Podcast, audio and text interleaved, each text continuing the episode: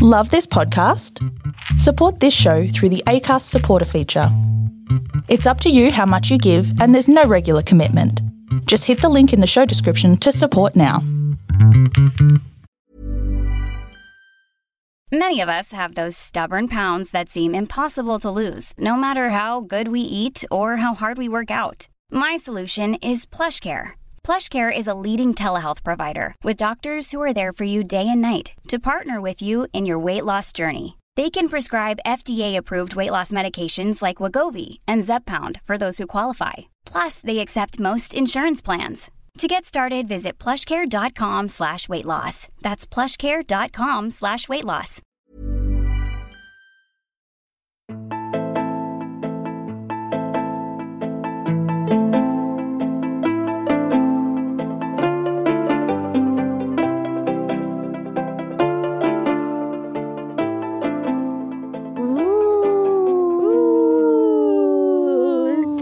Spoopy.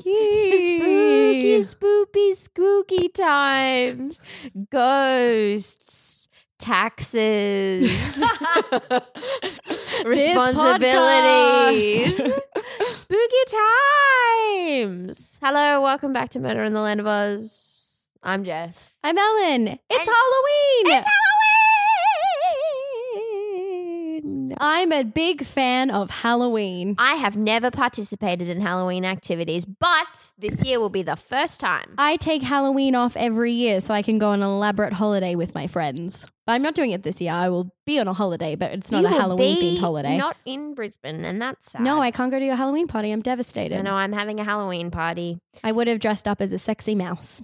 I I guess I can no, I can't say because it's after Halloween, my party. So I can't say what I am, it is It's good. I know what it is. It's a good thing. Except I think we're gonna have to explain it to a lot of people. No, I think they'll get it. Fuck it. Who cares? Hello, yay, spoopy. So, spooky. I Ellen's hope you're having in- a spooky day. Mm, very spooky.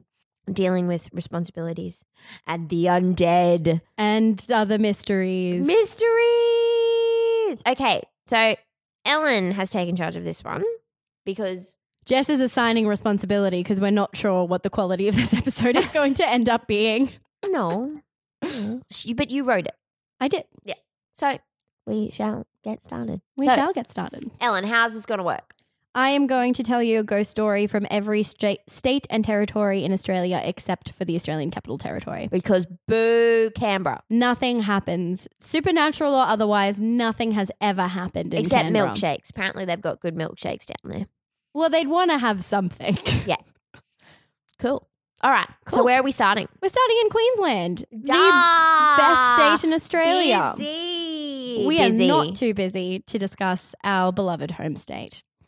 Beloved is potentially an exaggeration. Our home state that we are from.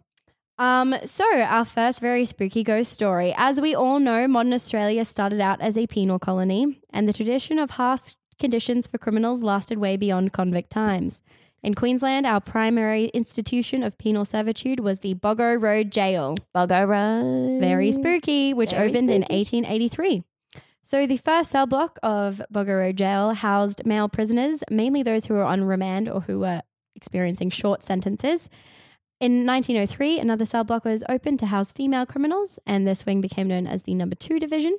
In the 1920s, so sometime after this, um, a number of male prisoners were transferred from the St. Helena Island prison in Moreton Bay to the now empty Number Two Division because there was not enough women committing crimes, really. Good on you, women.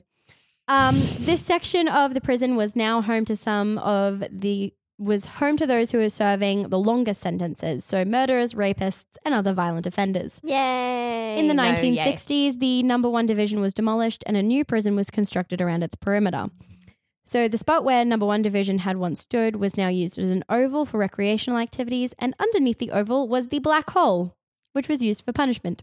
What? Yep. So up until the 1980s, the black holes were used, which were underground isolation cells used to confine unruly prisoners. They were unbelievably dark, musty, and damp, and the earlier variations of the cells had no ventilation. The cells had two doors 14 inches apart to prevent prisoners from escaping. When the prison was refurbished, it still used the black holes, though these ones had ventilation, and they continued to be used up until 1984, when they were closed due to public pressure. But in 1987, Queensland Premier Joh Bjelke-Petersen reopened the cells to hold Aboriginal protesters the government believed would be a threat to the World Expo 88. Oh my god, he was the worst. Expo 88 turned everybody in Brisbane batshit Fucking insane. mental. What about the world? Have you ever heard of a World Expo apart from 88? The one where they invented the Ferris wheel and that guy murdered all those people in Boston? That's one World's Fair. Then this one, and I've never heard of any other World Expo. Did anything ever happen? Do they still do the World Expo? I don't know. Big deal it in Brisbane, for though. so long. I mean, South Bank was created for the expo. And then South Bank became a ghost town. Not literally. No. Not in this Halloween episode. Oh my god. Okay, right. Yep, that's the most horrific thing I've ever heard. Yep. So bad. Um, so in the late 80s, inmates undertook hunger strikes, riots, and rooftop protests to protest the horrific conditions inside the jail. The cells had no toilets or running water, the food was inedible, inedible bashings were frequent, and the prison was severely overcrowded. Prisoners had to urinate and defecate in cans and clean them out themselves. So going inside Boggo Road Jail in the 80s was like stepping back a century in terms of prisoners' rights. The riots in the late 80s led to a government inquiry, and Boggo Road was shut down. While there are no longer any live prisoners in the remaining bu- buildings of the jail, the place is still full of activity. So, one of the most notorious criminals to be contained within the jail was a man named Ernest Austin. Ernest was born in 1890 in Victoria, and little is known about his early life except that he was sent to the Victorian Neglected Children's Home around age 11 and was arrested for the attempted rape of a 12 year old girl in September of 1909. He was convicted of that crime and served three years in Melbourne jail before heading on up to Queensland, where he began working as a farm labourer for the Mitchell family of Cedar Creek Road in Samford. June 8th, 1913, 11 year old Ivy Mitchell left the home of her friend Mary Frisch around dusk and never returned home to the Mitchell farm. Frantic, her brother James Mitchell Jr. alerted their father and they went off in search of Ivy. They went to the home of Mary Frisch, where they were told that Ivy had left hours previously, and they set out to follow the trail of footprints left in the dirt track by Ivy as she left the Frisch house. By lantern light, James Mitchell Jr. and James Mitchell Sr. followed the small footprints in the track for some time until a second pair of footprints appeared in the dirt alongside Ivy's. These prints were larger, much larger than Ivy's, the prints of a large man wearing boots. The smaller prints stopped suddenly, but the larger prints continued on, veering off into the bushland behind the town school, where the Mitchells discovered a path trampled down in the grass, like somebody had walked through it, dragging something heavy behind them. At the end of this trampled path, they found Ivy's body lying in a pool of blood, abandoned in the bush, her throat slit and her body ravished. A riding crop and hoof prints in the dirt indicated that the perpetrator had escaped by horse. Austin was ex- suspected immediately. His boots matched the print at the crime scene, and when called to look at Ivy's body, apparently Austin appeared cool and said, I don't know her, despite the fact that he had worked on the family farm and he was known to go flower picking with Ivy. Austin was charged and brought to trial. Newspapers at the time commented on his callous attitude during court, saying that he was laughing and smiling during the trial. He appeared to have no remorse for the heinous crime he was charged with. The jury found Austin guilty and he was sentenced to hang from the neck until dead. He was brought to Boggo Road Jail and hung on the 22nd of September 1913. He was the last person to be hung in Queensland. His last words were him crying to his mother, begging for forgiveness for his crime. Some prisoners. Nah, son. No, son, no forgiveness No for you. No forgiveness for you, you piece of shit. Some prisoners who witnessed the hanging described a crazed, evil laughter coming from Austin before he was hung. Other prisoners heard an otherworldly scream of despair that seemed to emerge from the gallows as Austin was dying. Prisoners said that they would hear Austin's laughter ricocheting around the jail long after his death. Austin's ghost would walk through the walls of the cell block, wander around corridors, and actually attack prisoners in their beds. Not busy. Prisoners and guards alike would warn new inmates to be cautious because you see, Austin had made a deal with the devil. No, he hadn't. No. He did indeed. The deal was that Austin would bring souls to the devil in exchange for being allowed to escape being sent to hell himself. He was allowed to remain in the prison, collecting souls as black as his own to deliver into eternal torment. It was said that the prisoners would awake to find Austin's hands around their throat, trying to strangle them. Right into the late 20th century, prisoners reported seeing Austin's ghost standing in A Wing where the gallows used to be. Of course, whether or not this was just a story, guards told to keep unruly prisoners in line depends on what you believe. One former guard has admitted that the tale was made up by guards to try and frighten prisoners, but there are far more accounts of both prisoners and guards having encounters with Austin. It seems like, as a cautionary tale, Austin didn't work as the prisoners in the jail were unruly right up until the prison was closed down. Plus, when the reality of your living conditions were as bad as they were in Boggo Road, maybe hell seemed like a nicer alternative. Oh, that's a nice bit of writing. Thanks, I'm a professional. if you're brave enough and if you're pretty confident you're going into heaven, you can have your own brush with Austin with Brisbane Ghost Tours who visit, visit Boggo Road Jail three times a week. Also, do you know Boggo Road closed down because the road is muddy and people used to get bogged down in there? What? That's why it's called Boggo. Because people would get bogged. Yeah, fact. Some fun history facts for you guys. History with Ellen on a murder podcast. Hooray! But lots of my episodes, they're quite history based. I'm, Hooray! I'm the nerd of, of the show. I think that's pretty safe to. What am I? The less nerdy one. You're popular and have friends. uh, yeah. yeah. It's true. You can't deny it. of the two of us, you are the popular, well liked one, and I am the person that sits in their room writing about ghost stories. Anyway, we're moving on now to New South Wales. Um, so in New South Wales, we have a haunted house Yes.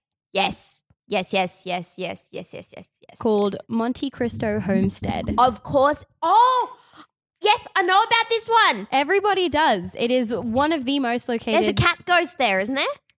Uh, a cat had something to do with a ghost there. I didn't read any stories about cat ghosts, but sure, there was a cat ghost. Why not? Oh, Ghost, wonder- ghost, ghost, ghost, ghost, ghost, ghost, ghost, I should say before going on, my criteria for inclusion in this episode was one long list of ghost or other paranormal sightings, like a long history, not just like one person saw one thing there one time. And the second was that it had the place had something to do with a crime. So tr- still trying to keep it murders in the land of Oz esque. Anyway, on to Monte Cristo Homestead, which is located in Junee in New South Wales. Um, It's in like the middle of nowhere, isn't it? it's basically in the middle. Well, it's a homestead, so yes. Um, it's been called the uh, most haunted house in Australia. It was built by Christopher William Crawley in 1885. Crawley made his money thanks to the fortuitous arrival of the Great Southern Railway to the region in 1878. He set up the railway hotel across from the station and began raking in the tourist dollars. Crawley was a deeply religious man who donated parcels of land to the Catholic Church and funded the construction of St. Joseph's Church in town. When it came time to build himself a grand house, he chose the name Monte Cristo, Mount of Christ, as a testament to his faith. Oh, I didn't know what that's what it meant.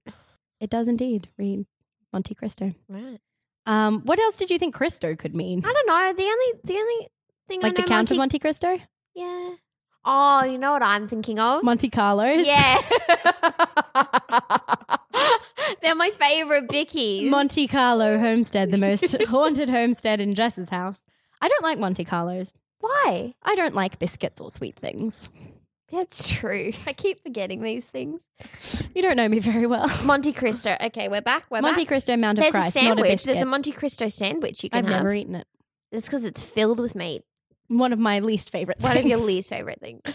Okay, so the house is grand and sprawling, designed to be the finest in the region. It sat, as God would have had in- intended, high on a hill overlooking the town. As a lonely goat herd. No, like how all Catholic things are built on top of hills, so they're closer to God, Jess. Oh my god, was that why our school and church yes, was that's there? why every school and church is on top of a hill. what? No. Seriously. You'll find a church or a Catholic school, it's on top of a hill. That's fucked up. there Didn't might know be some in valleys, but those people aren't getting into heaven. so the property was a working farm and it contained stables which housed Mr. Crawley's many racehorses. Um, the house played host to balls and other activities to amuse the rich folk, such as tennis and badminton. Oh, Love badminton. vintage badminton. I'm a badminton fiend. Fucking um balls Monte Cristo. Oh. Right? I keep on thinking Monte Carlo now. Crawley and his wife Elizabeth had seven children, one of whom was named Mervyn Marmaduke, which has no relevance to the story, but I just really wanted to say it. Hello, my name is Mervyn Marmaduke Crawley of Monte Cristo. of Monte Cristo. Um, the Crawley children were essentially like the Von Trapps. They were all said to be very well educated, charming, and musically talented. The three Crawley sisters were said to never leave the house without a parasol as to protect their pale skin from the Australian sun. Same. Same, but with sunscreen because it's 2019. Um, Mrs. Crawley, the lady of the house, ruled with an iron fist. She would always wear a long black lace dress and a lace cap. While the Crawleys were admired in town as seen as the town's socialites, staff would complain about the harsh treatment they received from Mrs. Crawley. When Mr. Crawley died in 1910, Mrs. Crawley became a recluse, leaving the house on only two occasions until her own death in 1933. You're joking. It has been said that part of why Mrs. Crawley hid from the world was that she was possibly part Indigenous and that she was only treated with respect when Mr. Crawley was around. With him gone, there was no one to protect her from the attitudes of the townspeople. Also, she was a bitch and nobody liked her. Uh, Mr. and Mrs. Crawley were not the only people to die at Monte Cristo. A maid was carrying one of the Crawleys' infant children down the staircase when the baby fell from the maid's arms. Sadly, the baby died, and the maid claimed that something had pulled the child from her arms. Another young maid, who local gossip said was pregnant with Mr. Crawley's child, fell from the second floor balcony to her death. A young stable boy was ill one day and was sleeping in the stables with the horses and carriages. His boss, believing he was faking sick, set fire to the boy's straw mattress. The stable boy was actually so sick that he couldn't even stand to run away and save his own life, and he burned to death. Oh my god. Mhm. Uh, When the last of the Crawley children moved out of the homestead in 1944, the house was looked after by a series of caretakers. The mentally disabled son of a caretaker was said to have been chained to a wall in the caretaker's cottage for 40 years. He would howl and scream, and the neighborhood children attributed his yelling to ghosts. Oh my god, that is the most horrible, awful thing I've ever heard. Mm-hmm. Sometime after his mother died, some of the townspeople went up to the homestead and found the man still chained to the wall, half starved to death with no food or water. He was sent to an insane asylum where he died shortly after. Jess is having a crisis. Pretty rough.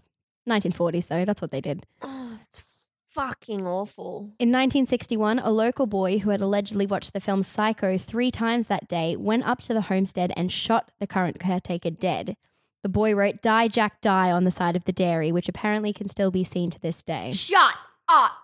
No, this is a podcast. I have to talk. He what? What? I've never seen Psycho, so I don't know if that's like a copycat killing or something. The only uh, the only meeting I've had with Psycho is on the Universal tour in Los Angeles when you're on the bus thing, and they drive past like the Bates Motel, and then the Bates guy like stands out and looks at you. And I decided from that moment how creeped out I was at some actor in Los Angeles who's probably like, "Thank God I got a job at Universal." I was like, I am never gonna watch Psycho.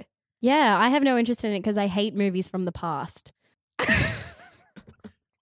I hate black and white movies and I hate old timey acting Why? because it's bad. Oh, you're so full of it. I only watch things that I like. So sue me. Sorry for not suffering through shit because Um, people by think the way, I should. A Star is Born with Judy Garland is not in black and white. That's not why I don't want to watch that Why don't you want to watch it then? because I would rather watch the version with Lady Gaga, who I love. Fuck. No, busy. Anyway, Die Jack Die. Die, Jack, die. that Um, can still be seen to this day. allegedly. I've not been there. We need to go there. Absolutely. 106% I will be there one day. So, for years after the Crawley family moved out, the house lay in disrepair until Red Ryan and his wife Olive bought the place in 1963. Olive. I, love I know I love that name. name. I was literally just thinking the same thing. Unsurprisingly, following the series of tragic deaths that occurred in the house, the Ryans soon found out that the place was haunted as fuck. The supernatural occurrences began almost immediately as they drove up the driveway one night, lo- not long after buying the place, to see that all the lights were still on, despite the fact that the house didn't have any electricity hooked up to it yet. what? The lights suddenly extinguished when the car got close to the house. no. Yes. No. No. No. Oh. Move out. Run away. Run away from the house with the lights with no electricity. The Ryans did not move out. Um, when the Ryans moved their pets in, a dog and a cat, they refused to enter the house and they both ran away, never to be seen again. So no cat ghost, but also no cat. Oh, Um, no, when the poor kitty. He's like, subsequent- fuck this he's shit, like, fuck it. He's like, um, you white idiots, this place is haunted. Haunted AF. Goodbye. and ghosts, I mean, not ghosts, cats can see ghosts. Toothy. Toothy can see, all cats can see ghosts. When your cat is staring off into nothing really intensely, you know what they be looking at. It's a ghost. So subsequent pets have stayed on the homestead but have refused to enter the house. Chickens have been found strangled in their coops, and the family parrot was choked to death in its cage. And allegedly, these animal mutilations have been attributed to the ghost of the housekeeper's son who was kept chained up. Um, the Ryan children would complain about a man dressed in farmer's clothes looking through their window at night, but their bed was on the second floor and there's no balcony outside their room. Busy. Oh my god, so busy to be living in the Monte Cristo place. No, no. That's bad. Second floor, someone looking in your window. Fuck that. I would never sleep again. Never. I would never, ever, ever sleep again. Never ever. You would have to hit me over the head with the shovel every night. No way. it's not very healthy. No way. Uh uh Busy. Busy. So busy. No. Uh, piano music was heard from an upstairs room, despite the fact that there was no piano in the house. Oh, no. Not ghost instruments. No. no. We have like seven more haunted places to get through. You can't respond like this to every single Oh, I'm haunting. So creeped out. Okay, yeah, keep going. I had to research this. I had to turn every single light in my entire house on to go to the bathroom. As I said last episode, I've just been like sitting in my room with like small knives waiting for ghosts to come and get me researching this. Um just kidding. I'm a serious researcher. This doesn't scare me at all. Footsteps on the stairs, feeling hands on your shoulder, or hearing your name being called out when nobody else was there was commonplace. Despite these supernatural occurrences, which the Ryans described as like having another family living in the house with them, No. they did love the house, which they painstakingly restored to its former glory and opened as a bed and breakfast. The property is now run by their son Lawrence. So the main ghost of the house um, appears to be Mrs. Crawley, who has been seen in the converted chapel room where she spent much of her 23 years of widowed life.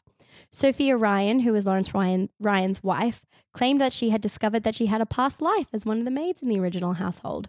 She has seen and felt Mrs. Crawley's presence on a number of occasions, presumably trying to boss her around.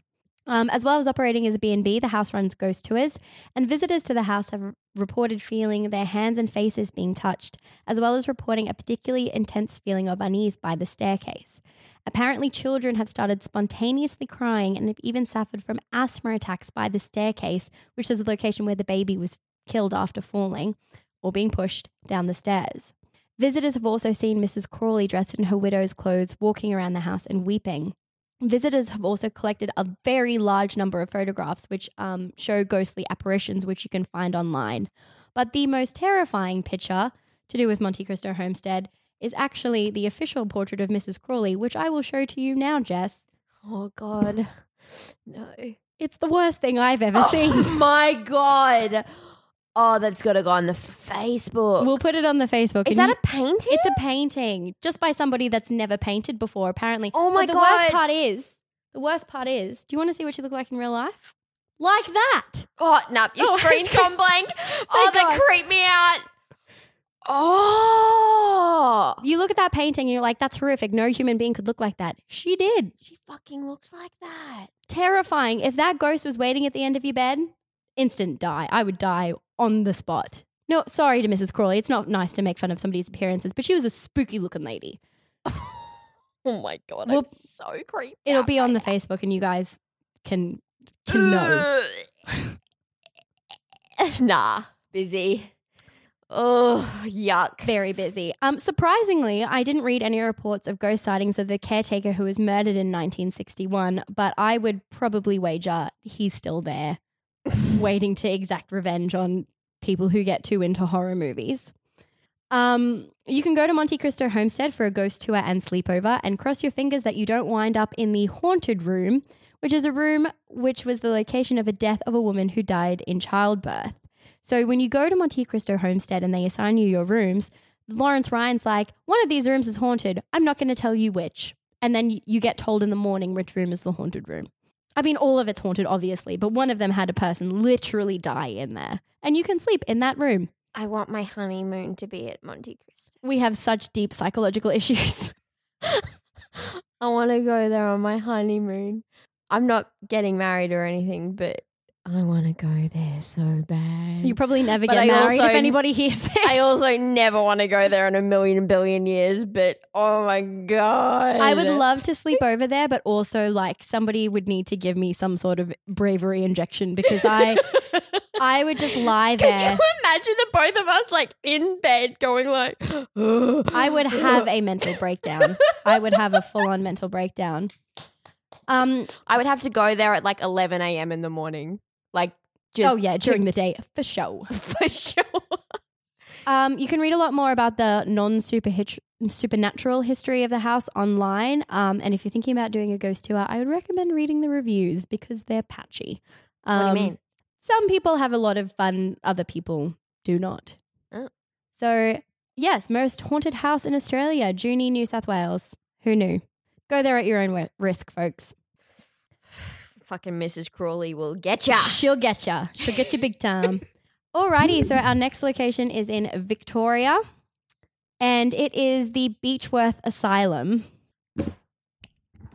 All asylums are haunted, no exceptions. Correct. Like, asylums are just haunted. There's nothing you can do about it. Doesn't matter if you believe in ghosts or not. Asylums are haunted. There is a reason that every single horror movie takes place in an asylum because they are haunted. Um, and Beechworth Asylum in Victoria is also haunted. so it was constructed in 1867. It was later renamed the Mayday Hills Mental Hospital, um, and it was in use for 128 years, only closing in 1995. Fuck off. We were two years old. We were alive. Um, the hospital could accommodate around 1,200 patients at any one time, and over 9,000 people in total stayed in the hospital throughout its lifetime. Around 3,000 people never made it out of the asylum alive.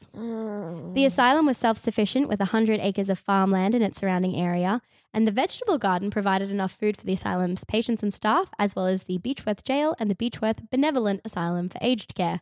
My favorite thing about the Beechworth Benevolent Asylum for aged care kind of implies that the other asylum was the Malevolent Asylum for the care of mental patients. You don't need the word benevolent. that makes everything else more spooky. That you have to specify that it's a benevolent asylum. It's like, well, we hope you're taking care of these people. I hope so. They weren't spoilers. Um, so a particularly interesting feature of the asylum was something called a ha-ha wall. You oh. know it's bad from the name.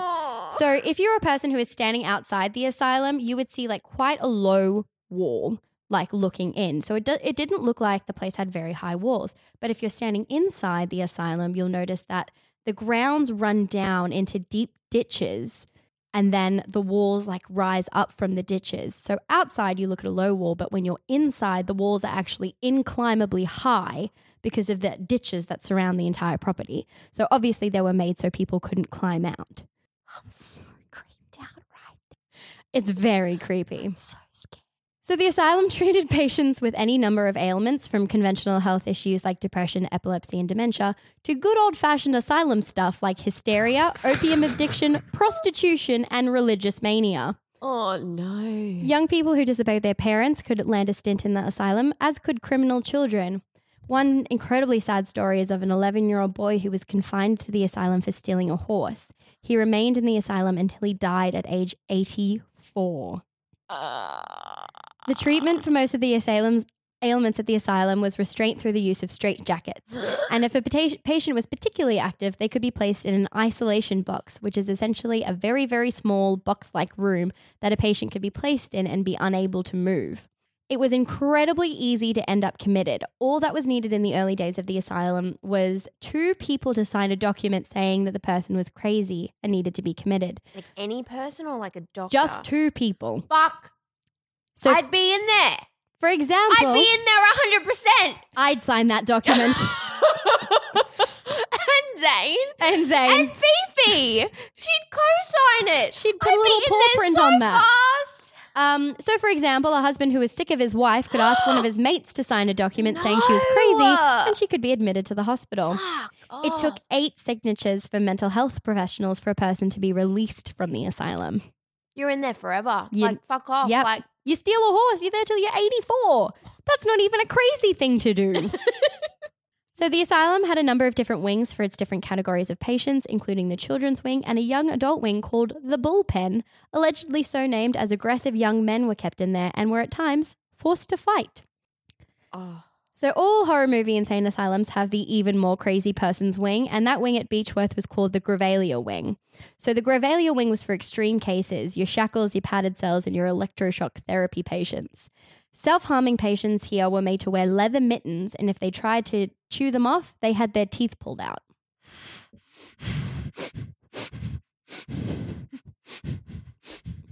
So, on to the ghosts. The resident ghost of the asylum is a lady named Matron Sharp, and she breaks horror movie asylum ghost stereotypes as she was apparently very kind. She spent the majority of her entire life working at the asylum, and she demonstrated uncharacteristic for the time levels of compassion for the patients. When patients would go in for electroshock therapy, Matron Sharp would sit on the end of their beds and comfort them. Oh. Matron Why Sharp. isn't she in heaven? Why is she stuck in Ghost Town? I'm about to say. Okay. Matron Sharp has been seen many times wandering around the asylum in her nurse's uniform, presumably to take care of the patients who also remained in the asylum after death. Oh, that's the nicest ghost thing I've ever heard. It's a very nice ghost thing. Um, another presence that is often felt is that of a man named Tommy Kennedy, who was a well liked patient who had a cushy job as a kitchen hand at the asylum. He allegedly was murdered in the kitchens, and he still lingers on there, even though the kitchen has now been converted into a theatre. His ghost has been seen there, and the theatre patrons have reported feeling somebody tugging at their clothing or poking them in the ribs. Hold on, what? It's a theatre? Yeah. The whole property has been renovated a whole bunch of times. So that area where the kitchens used to be, that building was demolished, and a quite popular theatre in Melbourne, the name of which I can't pronounce. Um, what is it? It's like Bijou Theatre or something like that. Be that's it. Bijou. Haha, I can pronounce it. Take that, people who comment on my pronunciation. Um, so people also have heard kitchen sounds like voices and the clattering of pots and pans, even though the area has not been a kitchen for a very long time. Um, in his life, Tommy Kennedy also helped transport deceased patients from the hospital onto the quote unquote meat wagon. Bodies were held in a basement area of the building, essentially to be processed. Patients were laid to rest in unmarked graves in Beechworth Cemetery, and some were taken to the University of Melbourne School of Anatomy to be used for dissection, although most of the articles written about Beechworth say they were used for experiments, which is not true. I also found one absolutely crackpot insane story that said that the bodies that were kept in the basement were used for um, satanic rituals and human sacrifice. I couldn't really find any information to back that up, but Let's hope not. let's hope not. It's ghost research. It's not exactly peer reviewed. Um,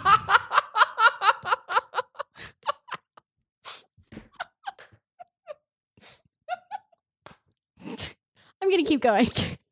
So, death was a constant in Beechworth Asylum, so much so that sometimes people would die while out on the expansive grounds and would not be found for some time.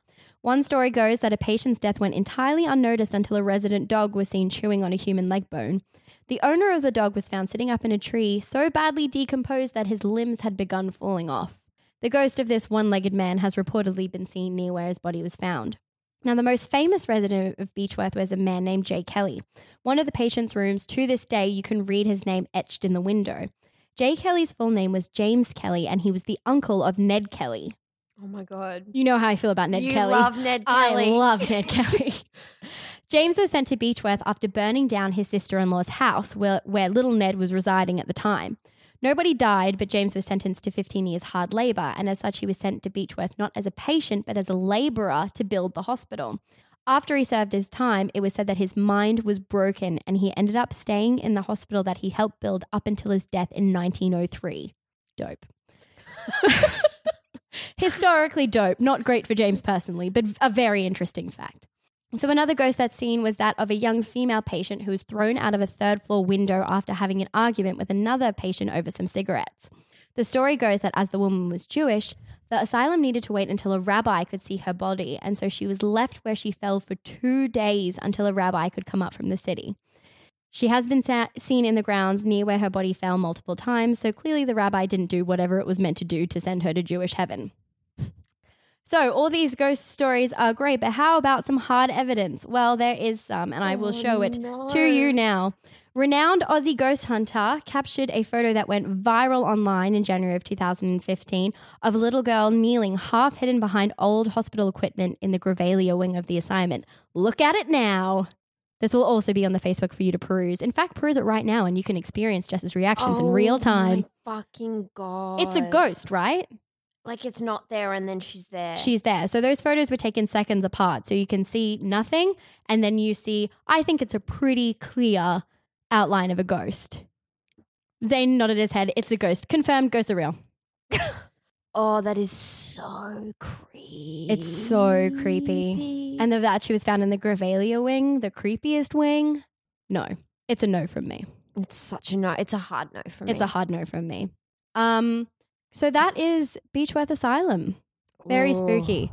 Um, the the grounds and the building and everything has been used lots of times. I think it was purchased by La Trobe University and it was used as like schoolrooms and then they stopped using them probably because they were haunted. And there are a bunch of other things in that place now. Still haunted as fuck though. Alrighty, next state. Again, skipping over the ACT because fuck the ACT. um, we're moving on to Tasmania, the second best state in Australia. So, without question, what I personally believe to be the most haunted place in Australia is Port Arthur. Mm. So, Port Arthur is a prison and it is the most intact site of Australia's convict history. You can wander the cells where many of our forefathers were held and tour around the little town that was built up around the jails. Port Arthur is freaky as fuck during the daytime. Uh, you like I've been there. It's so hard to describe why a place like you can just feel what happened. Like when you stand in like a cell or something like that that somebody like lived their entire life in and was tortured in, like you can feel that. Even if you don't believe in ghosts, like there is something about being in a place like that that it's just like humans connecting to you from like a hundred years previously and being like, I suffered here and you're gonna appreciate that. You can feel it big time in Port Arthur. And I I have also done the Port Arthur ghost tour.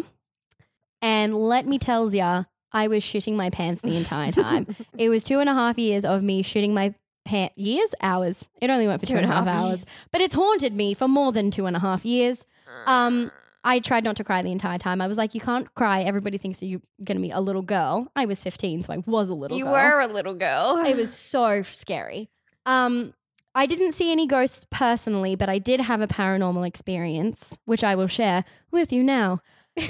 so, as part of the ghost tour, you go in down into a basement, which was the doctor's rooms where they did surgery. So there's a big um, stone surgical table in the middle of the room, and the whole room is like very slightly like concave, so fluids could like drip down into the drain. Very gross, very the freaky. way your eyes glittered when you said that, you fucking lunatic. Honestly, I am so scared right now. I'm sorry, you wanted to have your honeymoon at Monte Cristo. As a joke, I would never do that. I have my passions and interests. Fucking hell.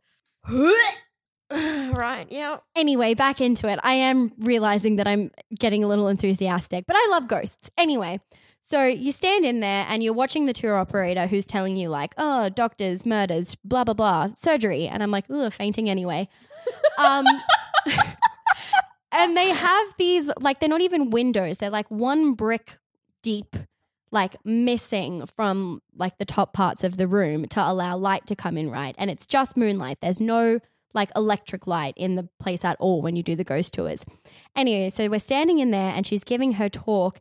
And then like as if somebody was walking past the windows like they went black like the lo- light stopped filtering in like across the back of it like somebody was walking past and so because of how we were situated like we're all in like a U shape around the person that was speaking. So only the people standing at like the back section could see these windows. And we all were like, "Ah, ah, ah." and everybody else on the sides was like, what's going on? And we were like, ghosts.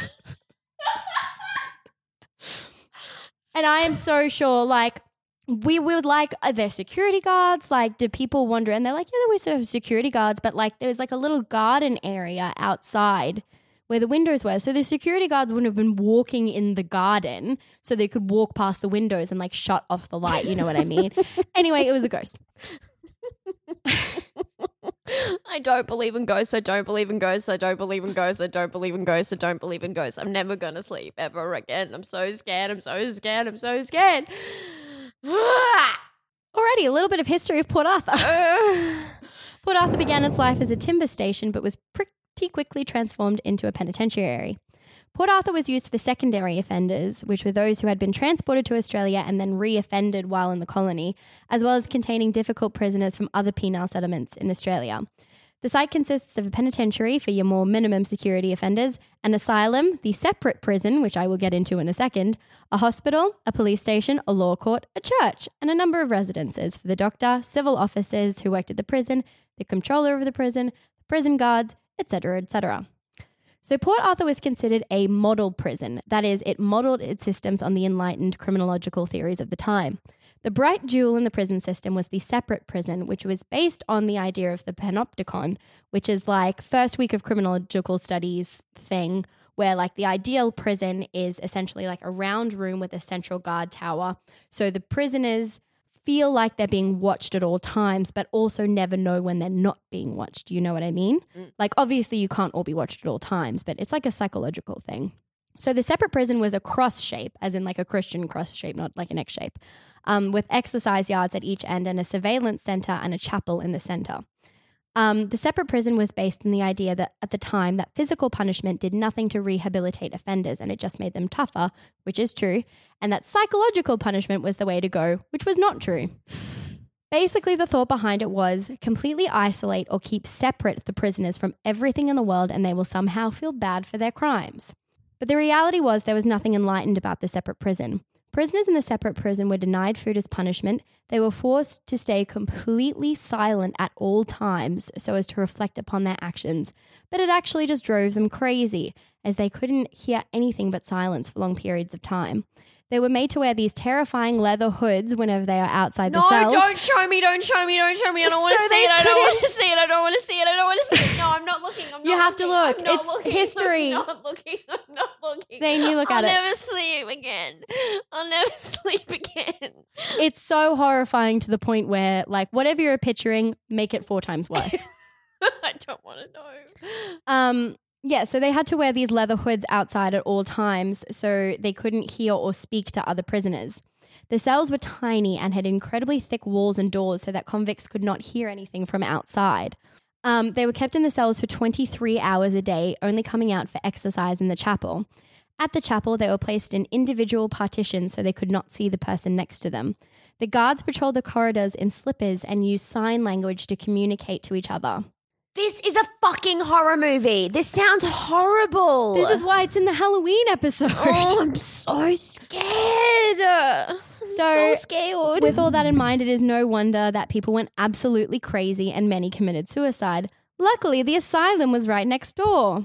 The conditions there were about what you would expect for a prison asylum. A novelist who visited Port, Ar- Port Arthur in 1874 said of the patients that some leant listlessly against the walls, some raved in locked cells. The criminal lunatics were of but two dispositions. They cowered and crawled like whipped foxhounds, or they raged, howling blasphemous and hideous threats and insults upon their jailers. So they were crazy. Um, when they weren't chained to their iron beds or locked in cells, patients were often left to wander around aimlessly, a danger to themselves and others. The prison officials boasted that Port Arthur was at the cutting edge both in the handling of their prisoners and their lunatics, but the reality was that the inmates at Port Arthur were essentially tortured. And that's not even mentioning all the hard labor that the inmates in the penitentiary had to do. Port Arthur was eventually closed in 1877, and a fire destroyed many of the original buildings in 1895, but much has been restored, and now it is a thriving tourist site. So now that you've got a taste for life at Port Arthur, let's move on to death. To begin with, Port Arthur had its own island cemetery called the Isle of the Dead, where dead convicts were buried in unmarked mass graves. And nothing says my restless soul is going to wander the earth for eternity like an unmarked mass grave. Just under 2,000 people in all were buried on the island, not just convicts, but officers, women, and children. One live person worked on the island, a man named Baron, the gravedigger. Some graves have headstones with crude epitaphs engraved in stone. In an article from 1888, a man who visited the island repeats one epitaph that is inscribed with a verse from the Bible that reads, He has died in the place whither they have led him captive, which I thought was the most depressing thing that I have ever read. Mm, correct. The dead don't just confine themselves to the island, though. Port Arthur has allegedly experienced over 2,000 accounts of unexplained ph- phenomena. 2,000. And the Gothic church, which was built by convicts, was the site of a horrific murder. One day during construction, William Riley, one of the labourers, seemed to snap, killing fellow convict Joseph Shuttleworth with three blows to the head with a pickaxe while they were working. He was restrained by prison guards, dropped the pickaxe, pickaxe, looked down at Shuttleworth's body, and said, I am satisfied. Riley was tried for the crime and was sentenced to death. The motive for the murder is unknown, whether Riley was settling a score with Shuttleworth or perhaps he was one of the many convicts who committed murder in order to be sentenced to death, which was seen as the only way off the settlement. As well as playing host to a murder, the church is the scene of one of the most famous Port Arthur ghosts, the Blue Lady. The Blue Lady wanders the grounds of Port Arthur and has been seen on a number of occasions. She is a young woman wearing a long blue crinoline dress, and it is said that she is the wife of an accountant who worked in the settlement and that she and her baby both died in childbirth. It is said that she wanders the grounds looking for her lost infant. The most active location is the Reverend's house. One night, Reverend George Eastman was called to the aid of a dying convict and he rushed out in bad weather. He fell ill and died in bed two days later. When the next Reverend, Reverend Hayward, moved in, his wife and children started to hear strange noises at night. They would hear chairs moving around as well as footsteps.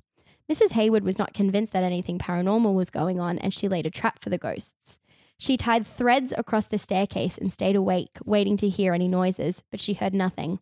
Finally, she went to bed and then she heard movement downstairs.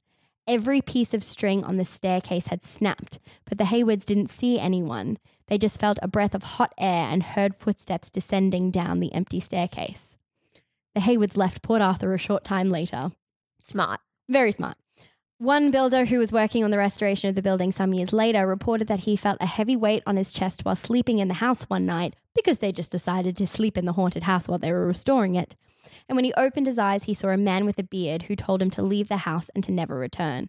It is believed that this is the ghost of Reverend Eastman. The What beef you got, Reverend Eastman? He was like, I died before my time and now some bitch is moving into my house. Busy doll, move on. Well, he can't. He's trapped to the mortal realm. He can't. That's what ghosts are. It's not real. It's not real. It's not real. It's It not is real. real. It's not real. It's not real. So, the ghost of William Carter, an inmate who committed suicide, has been seen many times in the hallways of the separate prison. People have reported feeling overwhelming feelings of anxiety and depression when entering his cell. Visitors have run out of the room or collapsed, and one person was found lying in the fetal position, crying, unable to move, and had to be carried out of the cell. People have also seen apparitions of the inmates wearing their horrific masks in the chapel area as well. I think that because the prisoners had to be silent at all times, a lot of the things in the separate prison, you don't really hear noises. You kind of more feel Feelings. presences and everything like that. Visitors have felt their hands being brushed or suddenly felt the air turn cold. One visitor, as reported by a ghost tour guide, allegedly clasped their throat suddenly, and when the guide asked what was wrong, the visitor removed their hand to reveal four red scratches across their throat, which had suddenly appeared. It's not real. It's not real. It's not real. It's not real. It's not real. Okay, Jess, it's I went real. there. not- It's haunted. this is first hand account. It's haunted AF. It's so haunted. I'm so scared. I'm not gonna sleep tonight, and I really need to sleep tonight. Sorry, keep the lamp on. Um, so you can do a ghost tour of Port Arthur, obviously, which I highly recommend, and you can also do a paranormal investigation experience where you get to go with like EVPs and stuff like that and record stuff. No, Dope. BuzzFeed Unsolved IRL. don't do it. Don't do it. You're dead. You've gone from being unbel- like incredibly enthusiastic about this episode to suffering greatly. It's spooky shit. I'm so scared. Next, We quick. still got like four more states. What do you mean four more? three more. There's three more states. Um, alrighty. So we've been to. We're in South Australia now. We've been oh, to. fuck! I forgot about South Australia. I was like, "What are you talking about? It's just Western Australia and Northern Territory left. Come on." Hey, just because South Australia is boring, nothing happens there, doesn't mean that it's not haunted. Mm. So no, Um, I actually have some trivia about South Australia to make myself feel better. It's one of the only places that wasn't settled by convicts. Great. It's still haunted. Uh, so we've been to haunted prisons, asylums, and houses, and now we're going on to an Aussie classic, the haunted pub. Yes, I'm up for this. I'm up for this. This has got to be a happy time. It's less terrifying than the other ones, I have to say. Okay. So the North Kapunda Hotel was opened in 1849 as the North Kapunda Arms before being bought by James Crace in 1856 and renamed the North Kapunda Hotel. Kapunda is a small town. Kapunda, Kapunda, Kapunda. What a fun word to say. Um, it's a small town near the Barossa Valley in South Australia. A former copper mining town, Kapunda has the reputation of being the most haunted town in Australia. A film, cleverly named The Most Haunted Town in Australia, was made in 2001 that documented the town's haunted past, including the hotel, St. John's Cemetery, and the Reformatory. The Reformatory began in 1897 as a school for troubled Catholic girls, much like ourselves. the isolation of the property combined with the bad attitudes of the students proved to be a bad mix, and reports were soon surfacing about stories of mistreatment and abuse. There were accusations that the resident chaplain, Reverend Martin, was mistreating the girls. An 18 year old girl named Ruby Bland died in hospital, and her death certificate stated that she died from complications from a gallstone operation. Abortion. But the rumors quickly went around that she had actually died from a botched abortion given to her by the Reverend who had allegedly raped her. The reformatory clo- was closed a few days after Ruby's death. The sisters and the other students left the reformatory, but the Reverend was left there until he died many years later. The ghosts of Ruby Bland and Reverend Martin were said to haunt the reformatory and the surrounding cemetery, Ruby allegedly looking for her lost child. Mm. However, the reformatory building, which had been left up in ruins to this point, was torn down after the Most Haunted Town in Australia documentary came out, as the locals were not happy with the paranormal publicity brought to their town. The ghosts of Ruby and the Reverend are still seen wandering the cemetery, however, proving that it takes a bit more than just tearing down a building to get rid of a ghost. So, the North Kapunda Hotel itself is a large building with the pub area on the ground level, underground rooms, and the first floor, which was used as accommodation and for businesses. The hotel was also a notorious brothel, frequently visited by the population, which mostly consisted of male miners. They were allegedly tunnels constructed from the brothel in the, to the miners' quarters, so miners could come and go to the brothel without having to walk through town. Mm. So the ghosts of two young girls haunt the accommodation rooms. One girl named Emily is often seen sitting on the windowsill overlooking the pub's courtyard. Emily never moves from the upper levels of the building for reasons I will explain later. The other girl is Sarah, who is seven years old and allegedly the daughter of a prostitute who was murdered in the rooms after being strangled to death.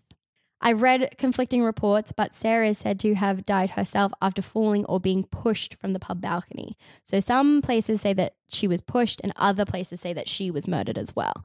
Um, so her room is still intact, and she communicates quite frequently with visitors. And she is very particular um, if you interact with the objects in the room. She likes them to be treated a certain way. Um, another ghost in the hotel, which is seen, who is a doctor named Dr. Matthew Blood. Dope name for a ghost doctor.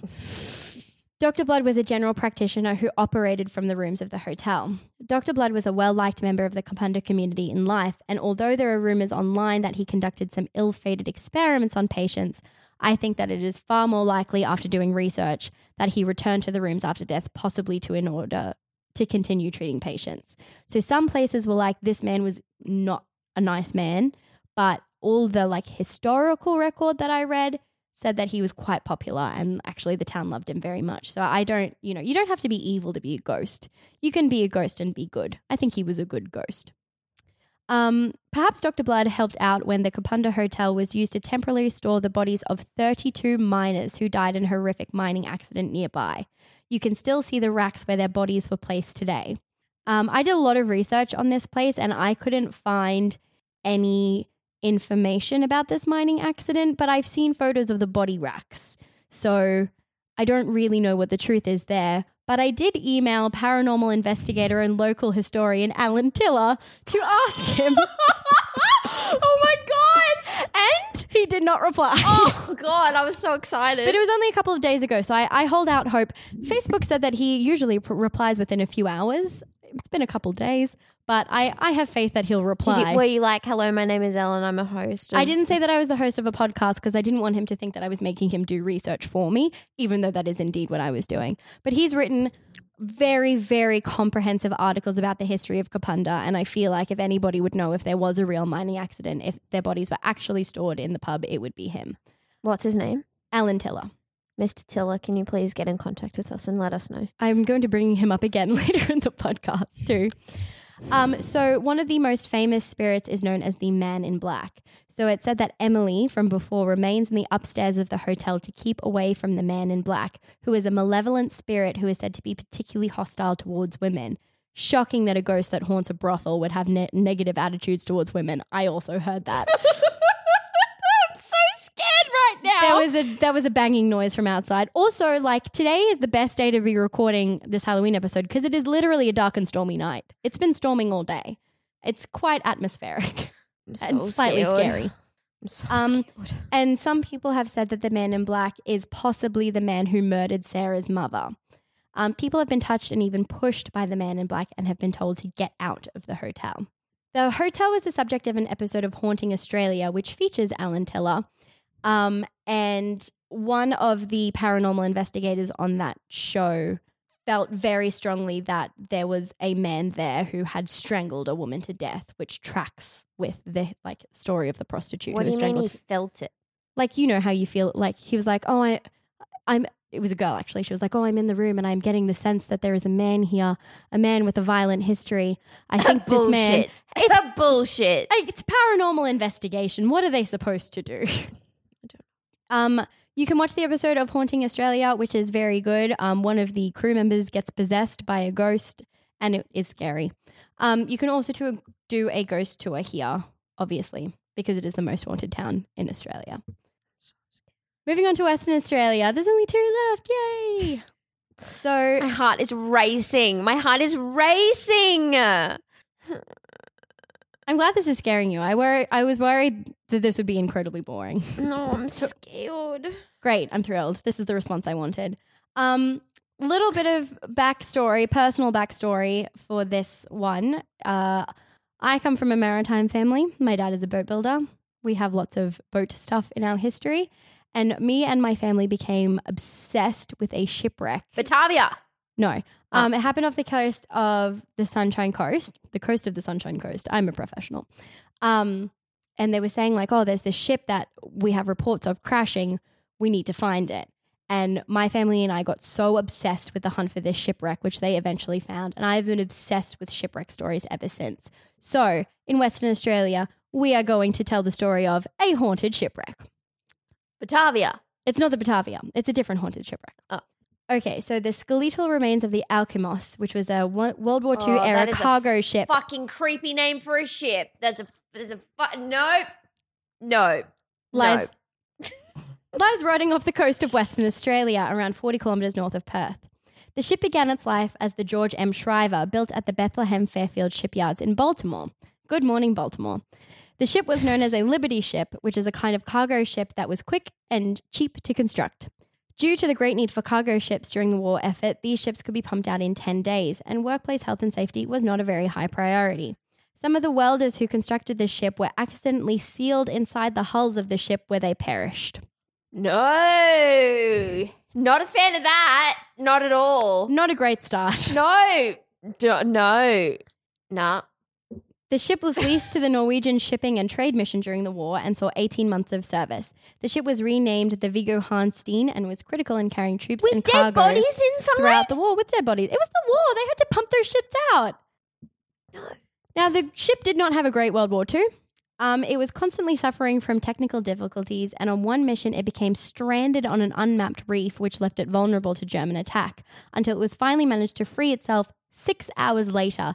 Imagine being in, like, you know, like conflict ridden waters, stuck on a reef for six hours with German U boats getting ever closer. You could be bombed from the sky in minutes. This was the unluckiest ship in history. Ghosts. Yeah, because of the ghosts. Um, spoilers, it's because of the ghosts. It was during its time as a war service ship that a horrific act occurred on board. The second radio offer, op- operator, a Canadian woman named Maud Steen, w- on her first deployment, Maud. was murdered by gunnery officer Anka Christensen, who then killed himself. No. Allegedly, Maud You're already in the middle of conflict. Don't do it. Don't murder. Don't murder, but like, You can murder the Nazis. Don't murder your fellow crewmen. what the fuck? Whose side are you on? Busy. Anyway, So allegedly, Maud had spurned Anka's advances, and after a night of binge drinking on shore, he lured Maud into his cabin, shot her in the head, and then shot himself. The shots went unheard by the other crew members as they were moving anchorage, which covered the noise. Their bodies were found by able seaman Cornelius, Cornelius Cornelison on a routine check, lying in Anka's cabin. As if in response to the deaths, after the bodies were found, the weather suddenly turned, with heavy rains, extreme wind, and intermittent thunder. The ship was told by the shore authority to remain in place and ride out the swell, but it was in danger of coming in contact with a nearby ship, so they had to drop anchor anyway and try and stay in place. Which, if you know anything about ships, it's very dangerous to be anchored when there are like big waves knocking you around because the anchor can snap and you can die. Um, so even for a ship in the time of war, these deaths were seen as a very bad omen, and it was rumored that some seamen refused to set foot on board. Clever. The right choice. After the war, the ship was sold to a Greek shipping company and it was renamed the Alkimos. It worked as a merchant ship for two decades until 1963 when it ran aground in Bugle Rocks off the coast of Western Australia. The ship's propeller was damaged, so it was decided that the ship would be towed to Fremantle to be repaired. While it was in Fremantle awaiting repair, the ship spontaneously caught on fire, damaging the ship even further.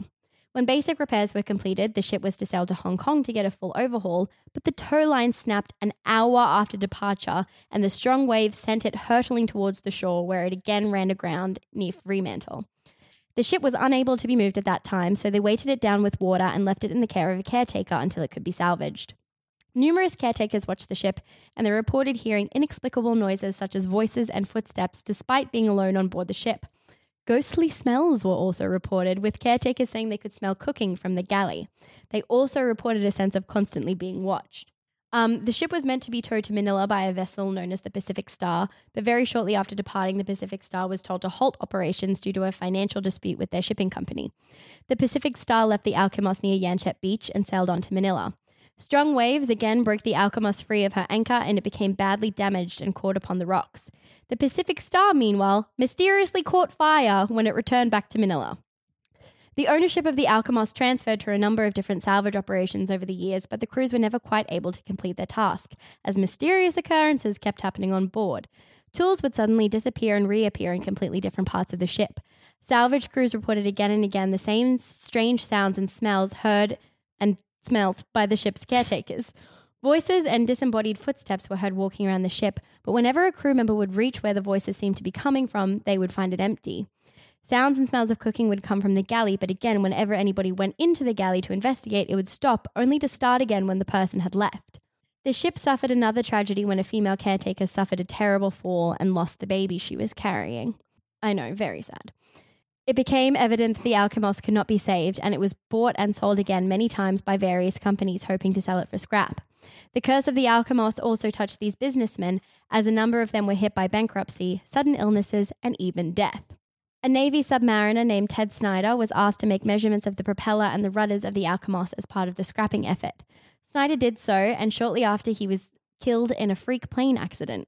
Another mysterious fire broke out on board, which sent the scrapping crew running off the ship. In the, in the end, scrapping the Alkimos was also given up, and the ship remains in place, although there is very little of it left these days.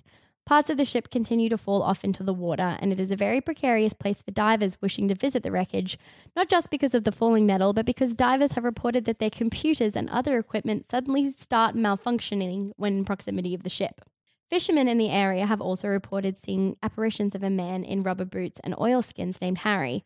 In fact, Harry was seen so frequently by different fishermen that they believed Harry was a homeless person who just lived aboard the wreck until the fishermen discovered that the ship was actually uninhabitable, where they then realized that Harry was, in fact, a ghost.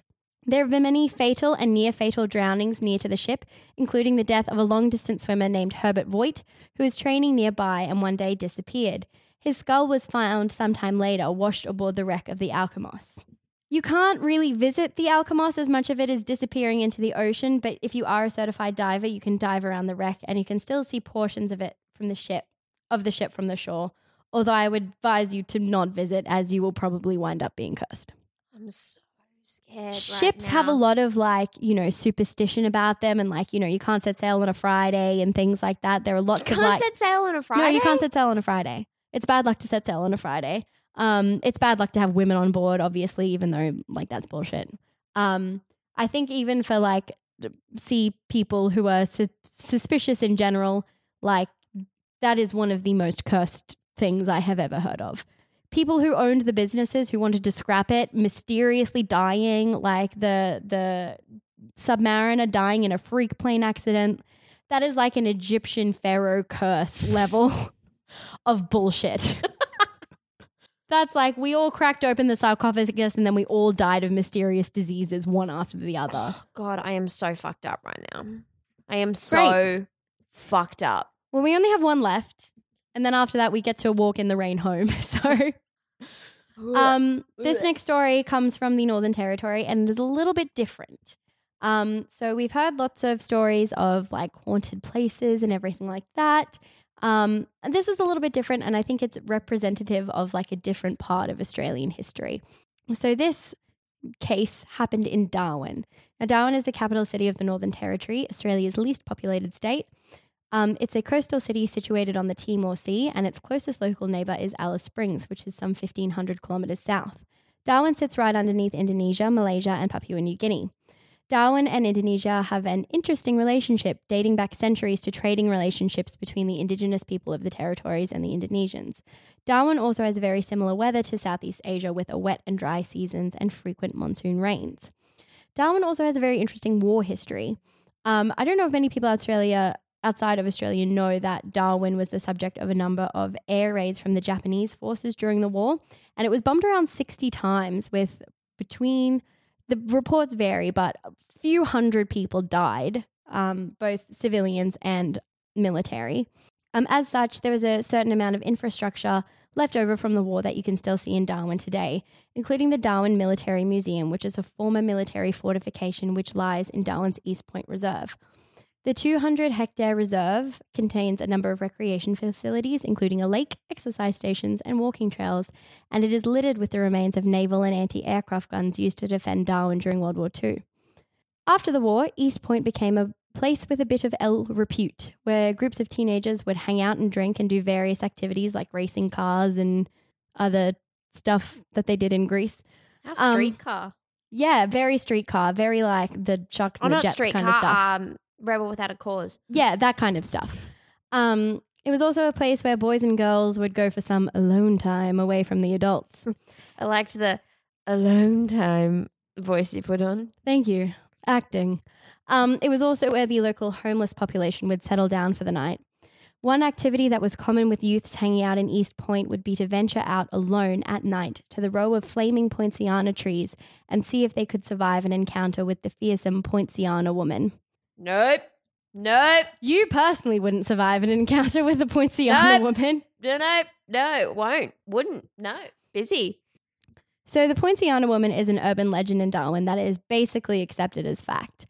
Locals have been telling stories of the Poinciana woman since at least 1949, and everybody knows somebody who knows somebody who has come across the Poinciana woman one night. While some elements of the story vary in the retelling, the fundamentals are the same. The Poinciana woman was a beautiful dark skinned woman with beautiful clear skin, long dark hair, and long fingernails. One night, she was brutally raped by a pack of Jap- Japanese fishermen out on East Point. She was driven insane by the attack, and once she learned she was pregnant, she hung herself from a branch of the Poinciana tree where she was attacked. Oh. She then turned into a wraith, presenting herself as the beautiful woman she was in life, with long dark hair and a beautiful white dress, to lure men with bad intentions to the Poinciana tree, where she would transform into a hideous wild haired harpy, her long nails turning into claws that she would use to eviscerate her victims and feed on their guts. She had to scream like a banshee, and if you heard it alone out at East Point, you knew you needed to get away. You could summon the Poinciana woman by waiting for a moonless night, spinning around three times, and calling out her name. Poinciana. No, no, no. Don't try it. Don't do it. Are you kidding? So, as I said, there are some variations on the story. Some said she was an Asian woman raped by Japan- Japanese fishermen. Some say that she wasn't raped by a group of men, but a man who knew that, that she knew who was never punished for the crime. Some say that she was an indigenous woman raped by soldiers. And you can actually often find uh, stories about the Poinciana woman in articles about indigenous spirits. Um, some variations say that she doesn't lure men to their deaths, but children, driven mad by jealousy that her chance to raise a child was taken from her. Regardless of these little variations, the Poinciana woman is incredibly well known in Darwin. She has been used by mothers to warn their children not to go to East Point at night, or else the Poinciana woman would get them. She's been depicted in all kinds of artwork, from paintings to plays, and she's been called Darwin's number one urban myth. And there have been all kinds of attempts to link the Poinciana to a real person or a real crime. One researcher did uncover a story about a woman who committed suicide in Darwin in the 1930s, which was quite big news at the time, but there's no story about that woman being raped, and that woman committed suicide by poisoning. So she's probably not the Poinciana woman. She was Chinese, though. So, writer and researcher Roland Dieting went on the search for a real crime that he could link to the Poinciana woman, which was a story that had captivated him since childhood. He wrote an award winning article, which I will link in the show notes, about her origins. So, while he was researching this article, one day, I'm not going to explain the context of this story too much, but one day he was waiting at a drug dealer's house to buy a laptop, and the girlfriend of the person that he was supposed to buy a laptop off came out of their room. She was an Indonesian woman with long dark hair. She came out, had a conversation with the drug dealer guy in Indonesian, and flipped him off. The drug dealer, in response, called this woman a Pontianak. so, the Pontianak is an Indonesian spirit of a woman who died in childbirth. These women, for whatever reason, remain on Earth and they have long dark hair, red eyes, and long fingernails, and they wear white dresses smeared with blood. They have hideous appearances but can appear beautiful in order to entice men. The Pontianak has a high pitched cry which can sound like a baby crying. So she cries softly when she's nearby, and if it's loud, she's quite far away. She comes out on a full moon and she kills her victims by digging into their stomachs with her fingernails and devouring their organs. So the point Pontianak in Indonesia is associated with the banana tree, which is where it is said her spirit lives during the day. And you can smell the Pontianak coming as she smells initially of the frangipani flower, followed by the smell of decayed bodies. So the Pontianak is accepted folklore in Indonesia. Mothers tell their daughters to tie their long hair up so they aren't mistaken for a Pontianak. Men are told not to look in the eyes of women who are walking alone at night, as she might be a Pontianak trying to seduce him. There is even a city in Indonesia called Pontianak, and she has been the subject of tons of movies, books, and again depicted in artwork. And also, I want to say that she is my personal hero. Um, she has been sighted not only in Indonesia, but in Malaysia, Bangladesh, and India, where she she's known under a variety of names. And she's also in Darwin, where she's known as the Poinciana woman. I think that it is like just so amazing that this story, this story has been told in Darwin for all these years, and everybody grew up with the story of the Poinciana woman who was going to come and get you.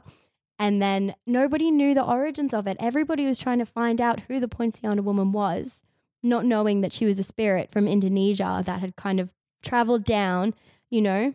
I can just imagine like the Indonesians back in the day, like coming to like the indigenous people of the Northern Territory and sharing these stories with them. And that story has grown into the myth of the Poinciana woman. Um, and I also think what's so interesting about the story is that it, it kind of speaks to the different fears held at times by the community. So, in one version of the story, like where she's raped by Japanese fishermen, obviously in Darwin, there's a lot of like anti Japanese sentiment after the war. Mm. Um, in the indigenous version of the story, she's raped by soldiers, and like obviously, you don't really need to do a lot of analysis to realize why that was a fear. But it, it also speaks a lot of uh, fears that I think women have. Like, I feel like if you're a teenage girl in the 50s or whatever, and you at East Point with some boy that maybe you don't want to be with, like, don't worry, girl, because there is a vengeful spirit that will come and eviscerate him if you need to. Is there any? No, there wouldn't be. There was not any recorded deaths in East Point, but I also have read. Um, I can't remember I read or listened to. I have either read or listened to a story that one person told where the Poinciana woman doesn't necessarily literally rip you open and tear your guts out, but, like mentally. but mentally like if you're a man who like she she's a she's a vengeance spirit essentially like if you're a man who's wronged a woman and some long black head harpy comes out of the forest and like swipes at you and makes you feel like she's ripped your guts out and she's eating them like that's going to fix you up real quick that's going to stop you from ever doing anything to wrong a woman ever again I'm so scared. so that's our last story, the story of the Poinciana woman. Um, I recommend reading the article. It is fucked. um, and so interesting, and so much research has gone into it. And I think that it is an amazing example of like the universality of all these ghost stories. You know what I mean? Like they're things that we're afraid of, but we're all afraid of them. Like across cultures and across time periods and stuff like that. Like we're terrified of being imprisoned. So like ghosts in prisons freak us out so much and then they make us so depressed. You know, the thought of being trapped in some small cell is enough to make you cry in the fetal position and need to be carried out, you know. Those feelings of like anger and frustration and hatred when like a crime happens to you, you know, if you're a woman to think that there is some spirit out there that is exacting revenge on these men for you. Like it's so universal and ghost stories are freaky, but I love them and I think they're great. so thank you for listening to our audio ghost tour of Australia. Thank you for your hard work, Ellen. Thank you for allowing me never to sleep again. If I've ruined one person's life, well, that's that's all I ever want. I just want one person to be deeply traumatized by one of these stories. Go in and research yourself. There are things that I left out.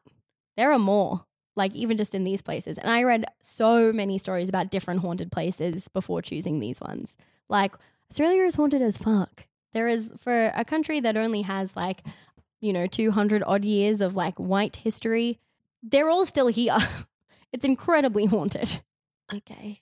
Um. Well, I'm gonna go take a sleeping pill because it's ten o'clock and I need to sleep. But I'm never gonna. Nope. Just very frightened right now. Um. Please make sure that you rate and review. Uh, send us an email at murder in the land of Oz at g- murder in the land of Oz at gmail.com. I thought I said the name of another murder podcast. Um, turns out I didn't. Uh, we're on Facebook, we're on Instagram. Uh, please get in touch with us. We're about to start. Uh, I think we've only got like two episodes left in New South Wales. One, one episode left in New South Wales, and then we are on to Victoria. Very excited. Cool, great. Happy Uh, Halloween. happy I hope it was a spooky time. Yep. Um, put your costumes on, like hold it up, love it, live it, Love live it, your live best, live your best life. Um, yeah, just really stoked for you. Really stoked for everybody experiencing Halloween right now. okay, all right. I'm gonna go take a sleeping pill. Okay, uh, bye. Bye.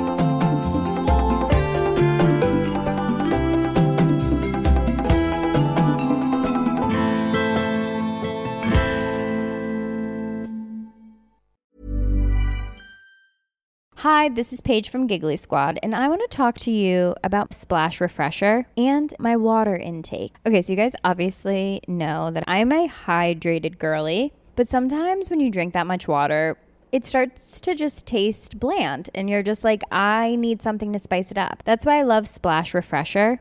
It has zero sugar, zero calories, and it's a splash of sweetness. And they come in five different flavors. They're so good. Wild berry, acai grape, pineapple mango, lemon, and mandarin orange. My favorite is the wild berry because I just I just love a berry. So if you're like me and you're drinking water all day, then try Splash Refresher. It's going to absolutely change your water game and it's good for you.